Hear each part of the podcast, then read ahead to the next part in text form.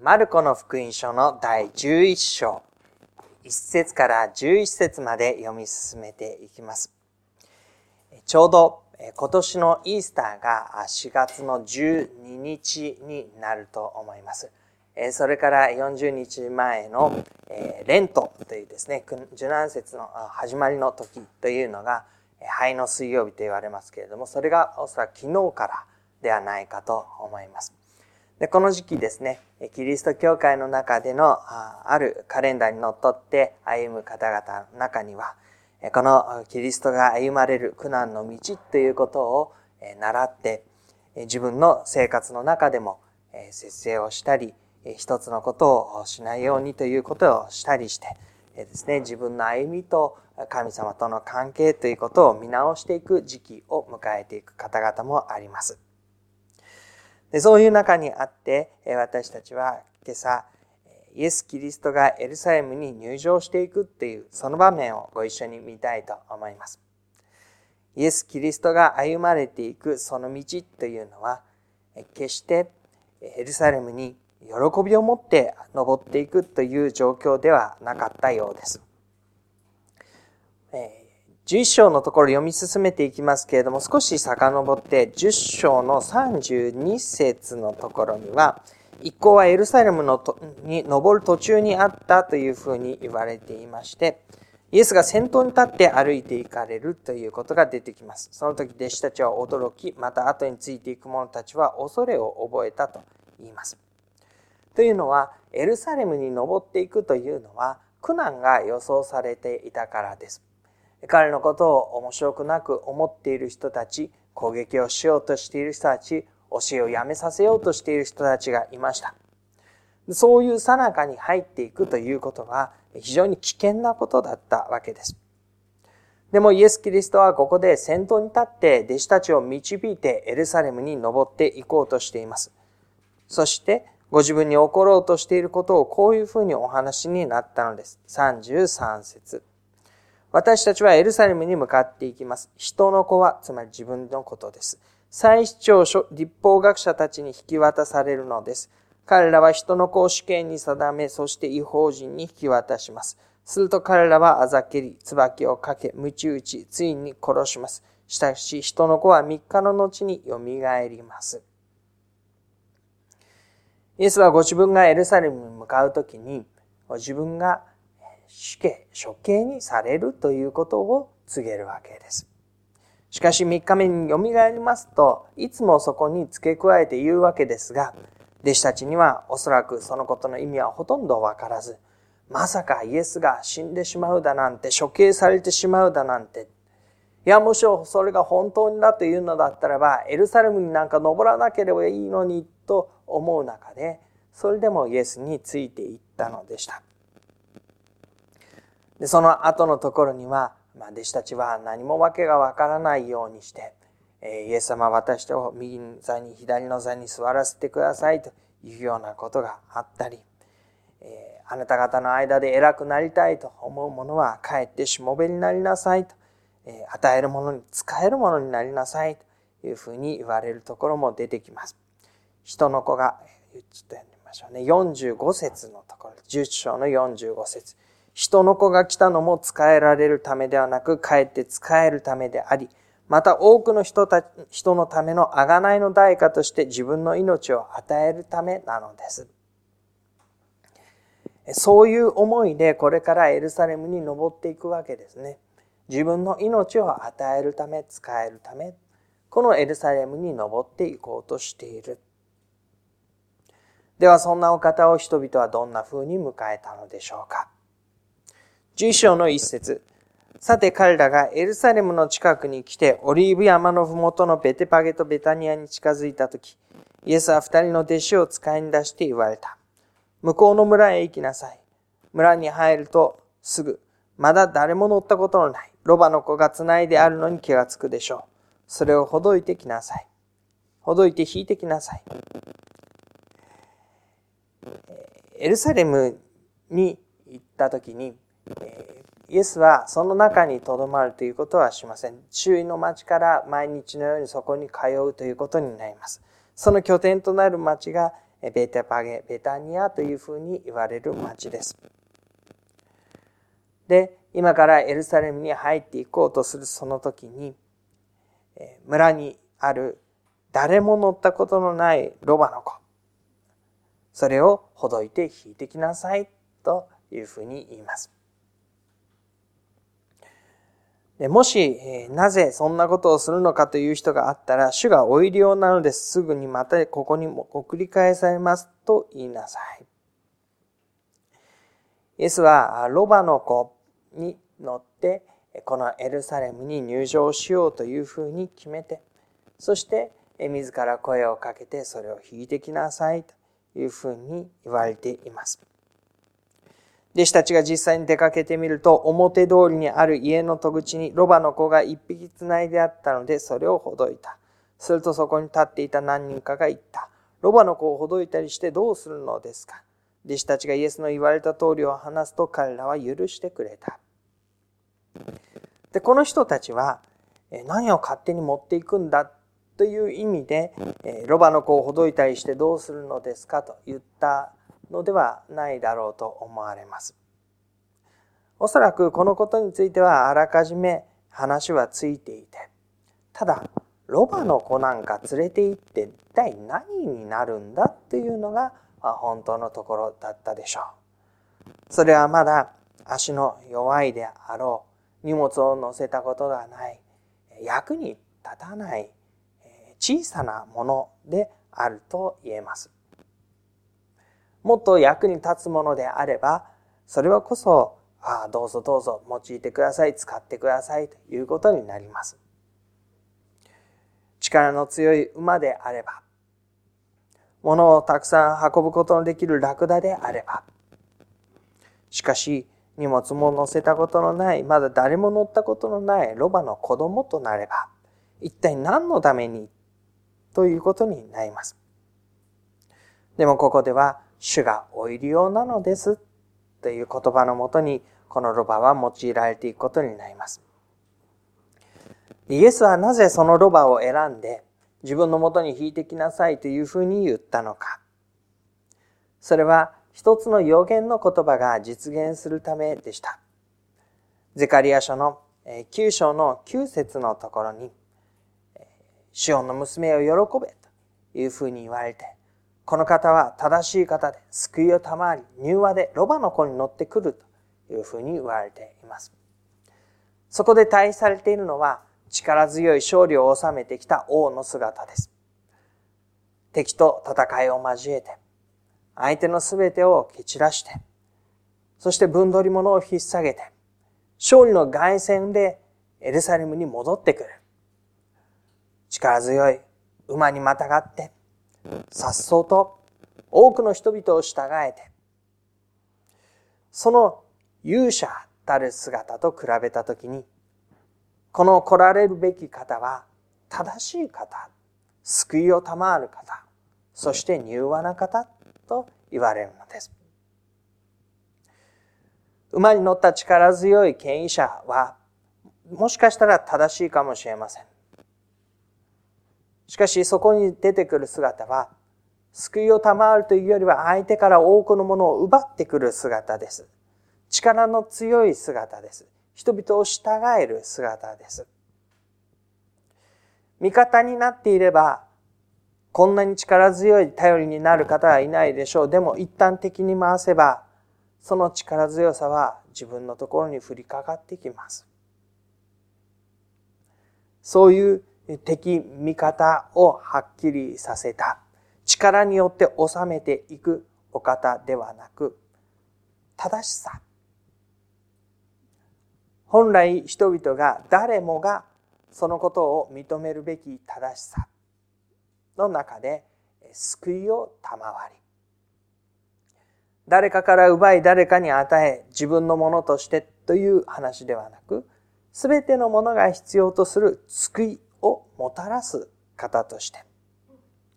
そしてその一番象徴的な言葉として掲げられるのが柔和だというんです。その柔和さというのは、力の弱い弱々しいという意味ではありません。先ほどのところで言ったイエス・キリストがエルサレムに登っていこうとする先頭に立って歩む姿は決して弱々しい姿ではありません。でもその先頭に立つ力強さ、真の中あるその一貫した態度というのは、敵を作り、敵から奪い、敵を滅ぼしというよりは、多くの人のために使える、与えるということをするために、自ら先頭に立って歩みを進めていく姿になります。で、その救いの君はロバに乗ってくるんだ。ゼカリヤ書が書いたときに、イエスはこのご自分がエルサレムに登っていくときに、誰も乗ったことのないロバの子を選んできて、そしてそれに乗ってエルサレムに入っていくことにしました。11章の7節。弟子たちはロバの子をイエスのところに引いていって、自分たちの上着をその上にかけた。イエスはそれに乗られた。すると多くの人が自分たちの上着を道に敷き、また他の人々は木の葉を枝ごと野原から切ってきて道に敷いた。そして前を行く者も後に従う者も叫んでいた。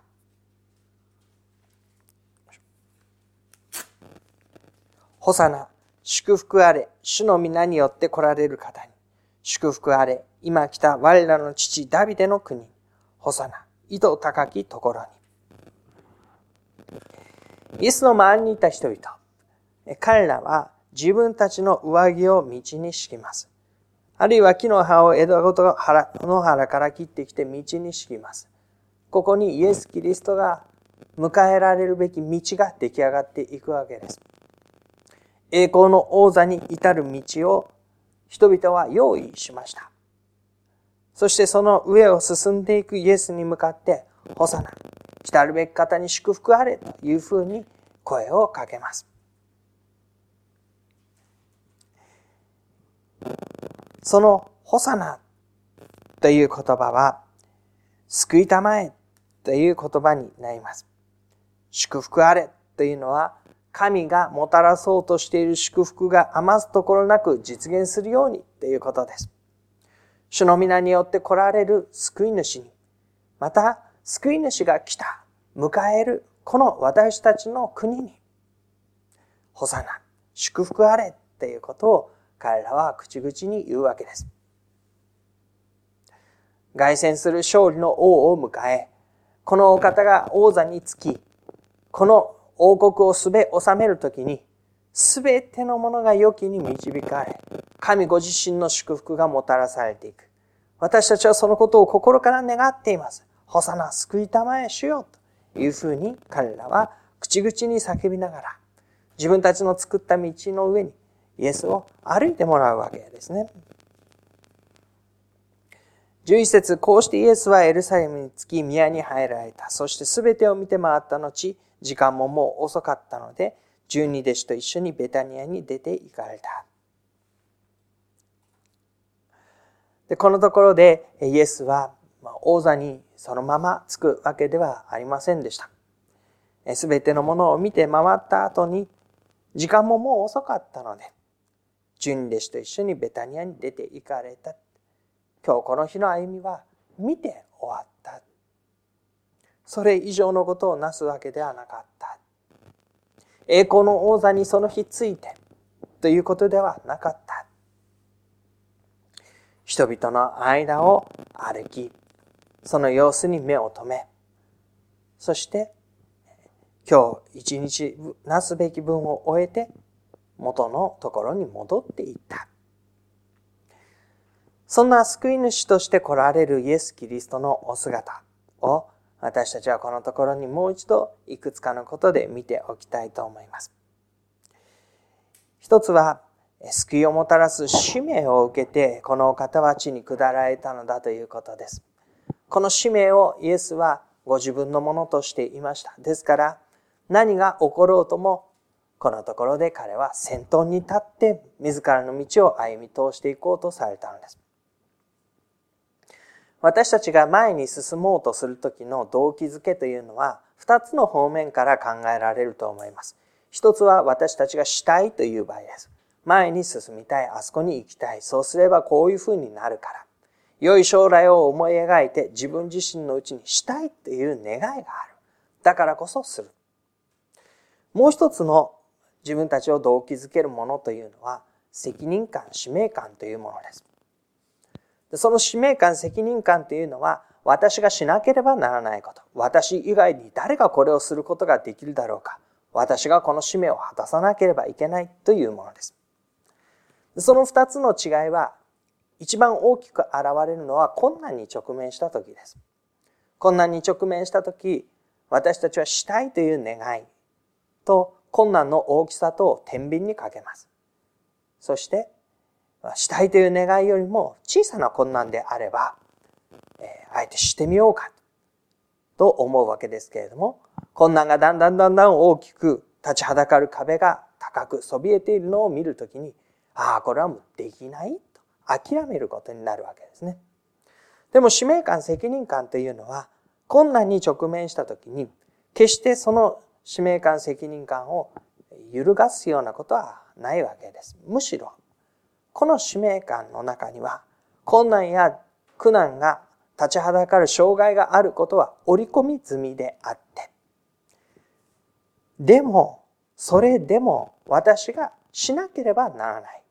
苦難であれ、困難であれ、それを超えてなお私がなすべきことがあると受け止めていくのが使命感、責任感になります。そして、その使命感、責任感は人を立ち上がらせ、力強く苦難の中を歩み通させるものです。イエスは神のもとから使わされた救いをもたらすという使命をご自分のものとしていました。で、その時のご自分の理解というのは、ゼカリヤ書に出てくる正しく柔和で使えるものとしての姿として、自分を理解しながら、このところで道を選ぼうとしているわけです。この使命を力を持って人々を従えて、有無を言わさず神の権威を持って、弟子たちはそのことを願った時もありました。例えば、あの町はどうも神様の言うことは聞かない。雷を下して火で焼き尽くしてしまいましょうか。イエス様どうぞそうなさってください。そんな風に言ったこともありました。神に従わない者がいるならば、神の力を持ってそれを滅ぼせばいい。しかし、この方は正しさということの中に、人々を招くものとして、与え、使え、ご自分のゆえに、人々がここにもたらされていく。その歩みを求めるものとして、人々の間に歩んでいきます。そのイエスに対して人々は期待を寄せていました。ここまで付き従っていた弟子たちもそうです。またこのエルサレムで迎えようとしている人たちもそうです。彼らはイエスの姿に特別なことを見出していました。期待をかけていました。そして、まさに神の民をもう一度復興させ、神の民を栄えさせてくださる方として、このお方こそ素晴らしいお方だとお迎えしようとしていました。そして彼らが考えるイエス・キリストの前に敷かれるべき道を整えて、上着を敷いて木の枝を置いて、どうぞこちらに向かって歩いてくださいとイエスを迎えたわけですね。でもこの後分かってくるのは、人々が用意して、そして彼が実際に踏んでいく道というのは、いわゆる王座に向かっていく栄光の道ではなく、イエスがあらかじめ言われていた通りに引き渡され、殺される。それが私の歩む道だ。その道をイエスは歩んでいくことになります。正しく柔和で使えるお方としての歩みの必然的な道としてです。人々はこの時王として迎えました。彼らがこれこそがふさわしいと思ってイエスのために用意した道です。そして彼らはやがて、この人をどうしたらいいのかと問う問いかけに、十字架につけろ。両脇に物見のために列をなして、このお方がもがきながら十字架を背負って苦難の道を歩む、それを見ながら、あざけりながら、罵りながら、イエスの十字架への道を作り出していきます。イエス・キリストは道を示すお方でした。ご自分の前に置かれた道を歩み通しながら、後に従う者に対して、これに従って歩めとおっしゃるお方でした。人々の期待を果たすために自分の道を選ぶのではありませんでした。神が彼のために用意された道を、使命を持って歩み通し、そこにご自分が使えるものとして、与えるものとして歩み通した結果、そのことに預かる人々も、私の後を倣って歩むようにと道を示されたお方でした。イエスの前には神が備えた道しかなかったんです。人々が作り出した道を歩んだわけではありません。イエスの前には神がもたらされた道があり、イエスが歩いた後には私たちが従うべき道が示されていきました。この救い主を私たちはお迎えして、心の中にお迎えして、まさにイエスの道の後を習って歩む者たちと導かれていきます。イエスがもたらす救いを自分のものとして受け、イエスが示された道を自分の道として歩むものとして、その歩みは私たちが元から知っていた、しようと思っていた歩みと違うものであろうと思います。神にあって受け取ることのできる、神が私に対して、あなたにしか歩むことができないこの歩みを、イエスに倣って歩むようにと導いてくださる歩みです。その歩みを私たちはイエス・キリストがもたらされる救いと、またイエス・キリストが示された愛と柔和の姿を持ってご一緒に全うさせていただきましょう。しばらく黙祷をいたしましょう。